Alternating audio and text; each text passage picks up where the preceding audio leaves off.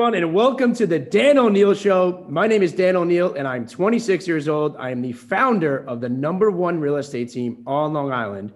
That's the last day I can say that, being 26, not being the number one team on Long Island.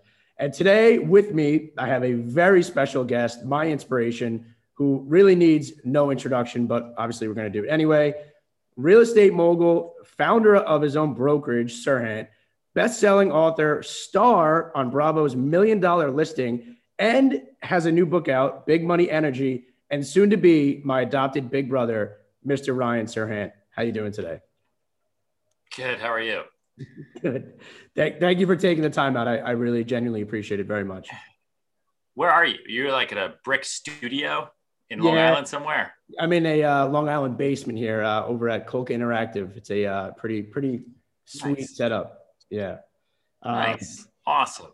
Thank you. So, uh, so jumping right into it, congrats on all the success. My first question has to be, what is your skincare routine? You have like the most, the best complexion I've ever seen. Have you ever had a pimple in your life? Yeah, I had a cystic acne for a really, really, really long time. Um, really?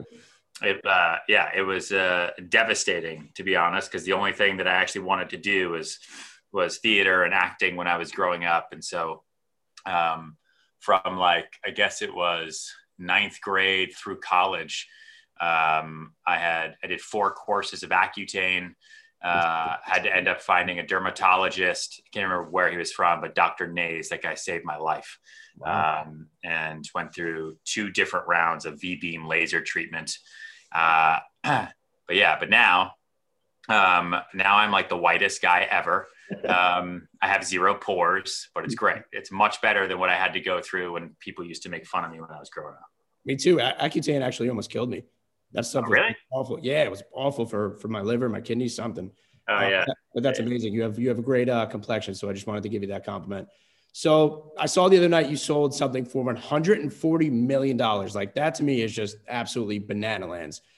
Obviously, yeah. that wasn't right from the start. So, what were your first few years of real estate like? um, my first few years were listen. I I came to New York City not to do real estate, right? I came to New York because I went to college in upstate New York. I had construction job, summer money saved up. My grandfather had died, left a little bit of money. It was like 18 grand or something like that um, uh, to me. And I said, you know what? I've got some savings. If I live super cheap, I can live in New York City, try the acting thing, see if I can make it. Mm-hmm. Otherwise, I'll regret it for the rest of my life. Right. Um, I took the LSAT to try to go to law school twice, bombed it twice. Uh, and so that really showed me and showed my parents, like, okay, listen, I got to do this thing.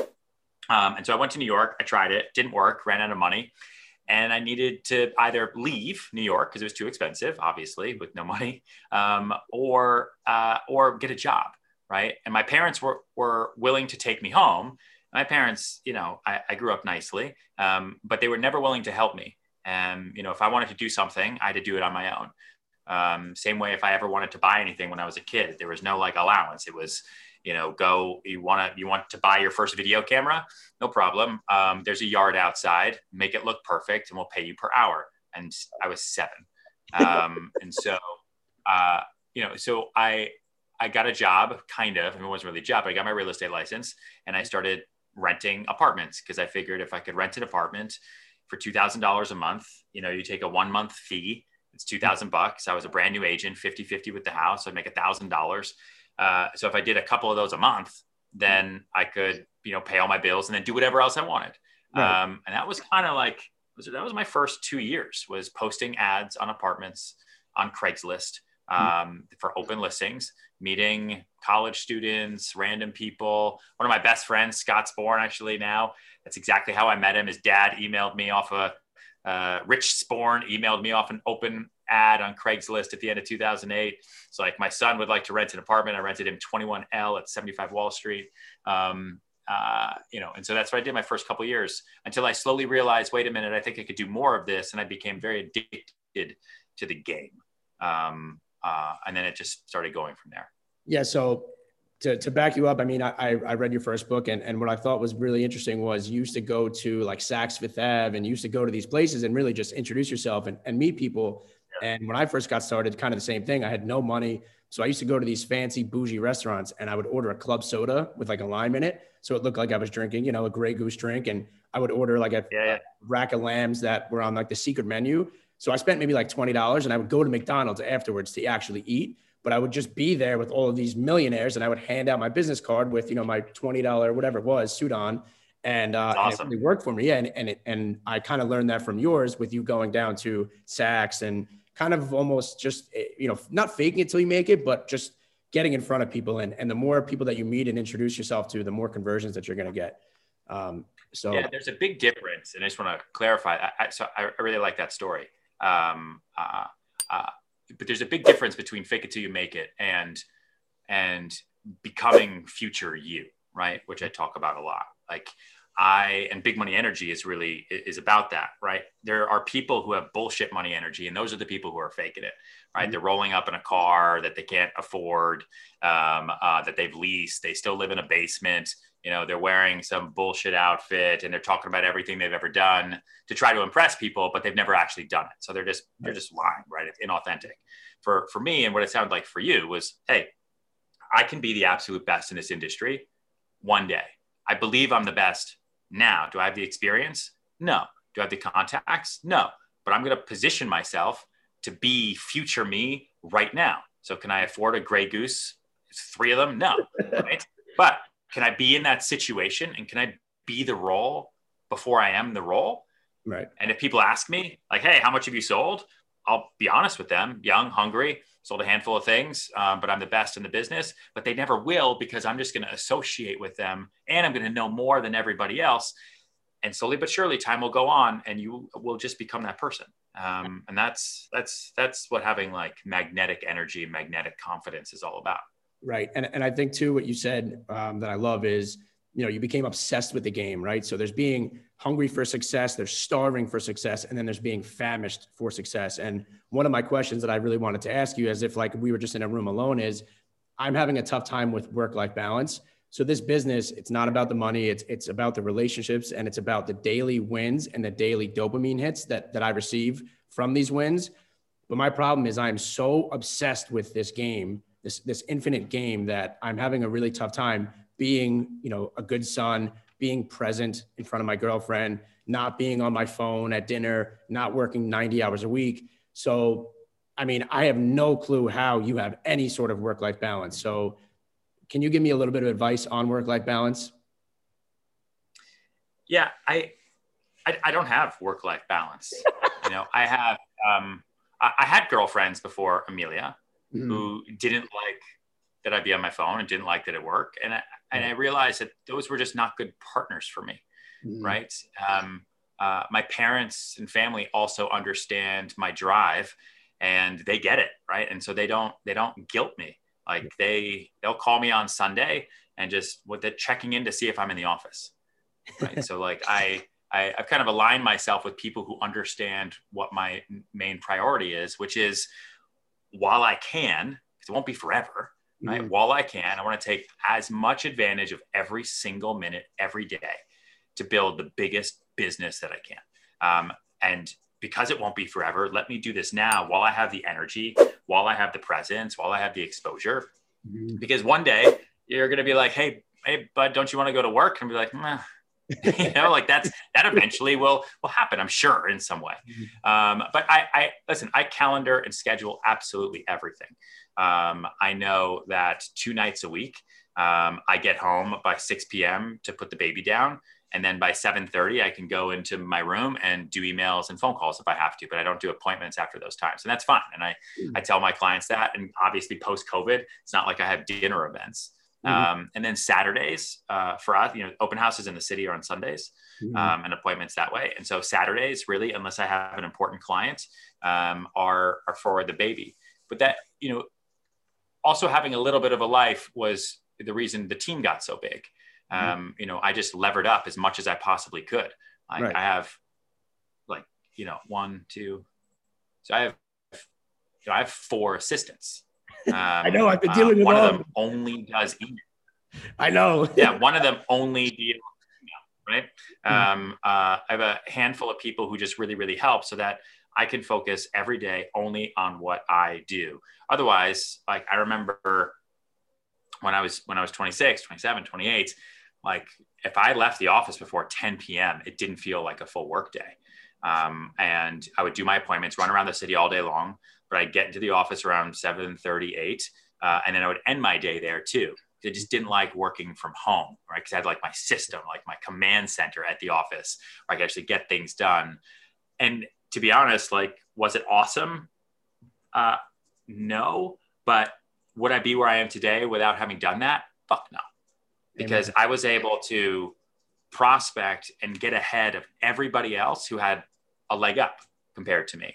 Mm-hmm. Um, and so while they were all sleeping or at the movies or on vacation, right. I was I was there working right to to build volume, and it just kind of is what it is. You just sort of have to um, come to terms with it. And I will say the best piece of advice I have is uh, to set expectations with communication with people. Like the only like it's going to get to you if your girlfriend gets pissed off because you don't set the expectation that hey, I'll put my phone down for half an hour and that's dinner time and you make that commitment right you put it down you put it to the side you don't look at it give a little bit of a break and she understands that um, and you make time for them but the, the way you work you gotta you gotta calendar it and you gotta schedule it and you make it kind of a game too so that is uh, amazing advice. Thank you. What went into the decision? So, I mean, mid pandemic here, you start your own brokerage. I am somebody that wholeheartedly believes, partly because of you, that it really is the agent and not the company, right? It's your own brand. So, recently I was going through the recruiting process. I, I left a, a, bigger name company and went to a, a bit of a smaller boutique here on the island. And yeah. the funny thing is, is the bigger brands were telling me that, you know, I wanted to get to get into media. I wanted to get into a lot bigger projects out into the Hamptons. And all of them told me that I would never be able to do that, never be able to get in front of you, someone like you if I didn't join their bigger company.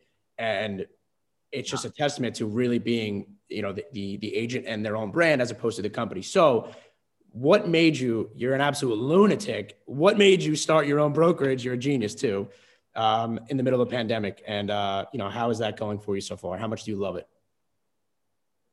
Um, uh, I I love it more than more than you can possibly know uh, because I, I I really enjoy the risk. Like it's so terrifying, uh, especially last year when we started.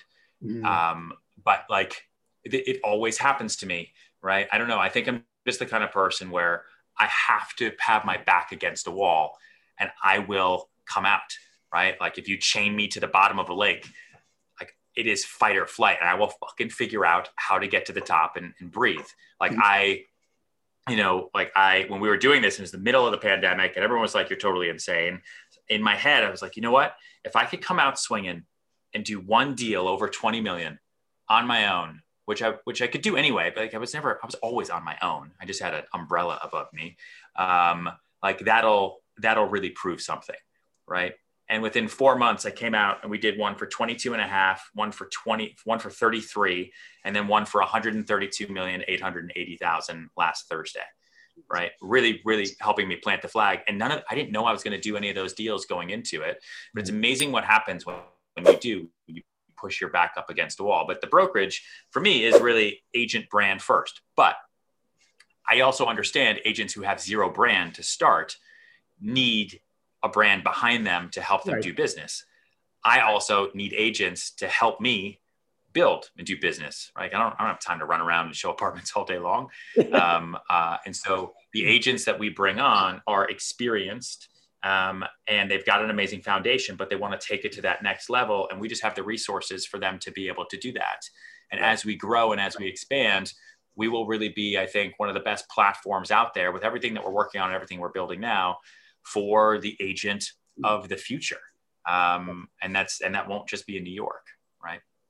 So it's starting to happen a little bit locally here where people excuse me agents are reaching out to me saying that you know i inspire them and that they look up to me and you know i'm sitting here 26 years old and like i don't think anybody should really be looking up to me right it's like such a, a weird feeling so knowing every day that like we all look up to you the entire industry all these young agents doing video doing funny creative you know content knowing all of that yeah. and having all of us look to you, who do you look to for inspiration and, and maybe for advice? Um, uh, who do I look for inspiration? I, I, look for I look at like massive people in the industry, right? Um, uh, you know, uh, I, I, look at um, you know I don't know like I, I read Shoe Dog by Phil Knight, right? I'm not Nike. I won't be Nike. I don't make shoes, but like his story um, is really, really, really inspiring. That he like wrote a thesis about Japanese cameras and then really struggled and built this crazy shoe company and it and it worked right? Because he just was super persistent and he had a love for the game. Mm-hmm. um, you know i look at anyone any titan of industry and i always think listen a big part too of, of big money energy is like you've got to be a person who is a thousand percent comfortable with saying why not me? Mm-hmm. right? like why why not me? Right? I want to do a deal uh, over a hundred million dollars. Why not me? How am i going to do that where am I going to find this person? What Do, how do I how do I have to get there? It's not going to happen tomorrow. Um, it'll happen one day. So how do I get there? Um, um, uh, you know, so yeah, those are the types of people that I that I look to. Just huge people. Okay. And I don't know. We'll see what the future does. Yeah. So, uh, so obviously, Big Money Energy is out. I am still waiting on my copy. Um, I will be expecting that hopefully uh, ASAP.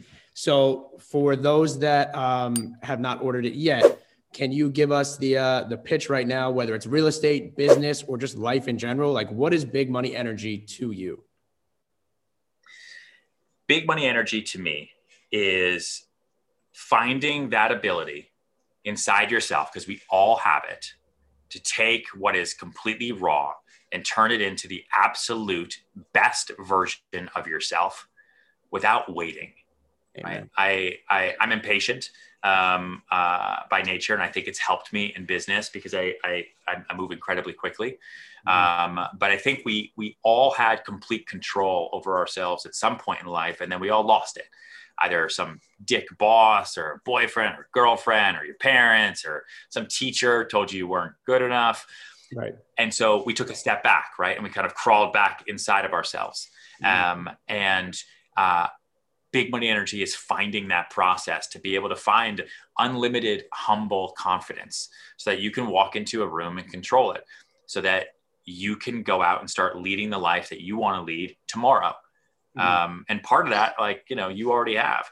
That's making the decision when you're in your 20s hey i want to associate myself with people that are wealthier and more successful than me because that's going to help me build my business. So i'm going to be around them. Can i afford Grey Goose no. Can I afford club soda? Yes. Is anyone going to ask me what's in my drink kit? no. no. So I'm going to be there and I'm going to step outside my comfort zone uh, because that's where the magic is. And so right. the book is really kind of like my my my blueprint for confidence, uh, told through you know the the pain of the deals and stories that I went through um, when I first came to New York City. So Salt Like Serhant, which you read, mm-hmm. uh, is a toolkit more than anything. Right. right. It is like exactly how I operate my business, how I do what I do day in and day out. Mm-hmm. Um, uh, and it is a toolkit for sales and for the gig economy. Uh, this is that secret sauce. That's what big money energy is. It's how do you take those tools and actually use them? Because anyone can have a toolkit and then it just sits in the closet. But if you don't know how to use it, then you can't go build that amazing fucking house that yep. you've always wanted. Um, no pun intended. I'm uh, I'm super excited to read it. So um, I, am just gonna as we wrap it up yeah, here. I appreciate you. Thank you for pushing it. I, listen, I, I, appreciate that very much. So. Did, did that post get your attention, or was that like Puma on your Instagram? Because like your your uh, the team, yeah, no, it got the it got the team's attention. Okay, fair enough. Uh, so as we wrap this up, I just want to wrap into a few uh, few rapid questions here. Is that all right? Yeah, we got till eight thirty. 8.30. All right, we got two minutes. All right, so what is the future and next location of Serhant? Well, we just signed a lease a couple weeks ago and announced it last week. Um, we outgrew our Tribeca townhouse, and so now we're going into the old Tommy Hilfiger flagship store. It's 15,000 square feet. We took down an entire building in the middle of Soho, and my presence in Soho is now bigger than Louis Vuitton. Let's Prada. go. Let's go. Let's go. All right. The, that's Soho headquarters. That'll be New York headquarters, and then we'll branch from there. From there, we'll go, you know, Hampton, South Florida, kind of the the key the key luxury markets that we're already in. Okay. All right. So as we have one more minute, uh, my mom, I just found out is the your biggest fan. I didn't even know that she had Instagram. I didn't know she even like watched TV. So I promised her that uh, that I would tell her that you said hi. So hi, mom. Yeah. All right, listen, thank you so much. Actually, wait, one last question. I know you have Amelia, Puma, Adrian, your daughter, Ali. I see Kelly behind you, but will you be my big brother? Um, I got to ask my little brother his permission. Okay. Because I like he, I, I'm I'm a big brother to to him. So if he's cool with it, then then yes. All right, perfect. Listen, thank you so much for taking the time. I really, really appreciate it. Look forward to reading the book. If you haven't yet, go order Big Money Energy. Let's go. You're the man. Thank you so much. Tell your team I said thank you too. I really appreciate right. it. Thanks, man. See ya. All right. Thank you.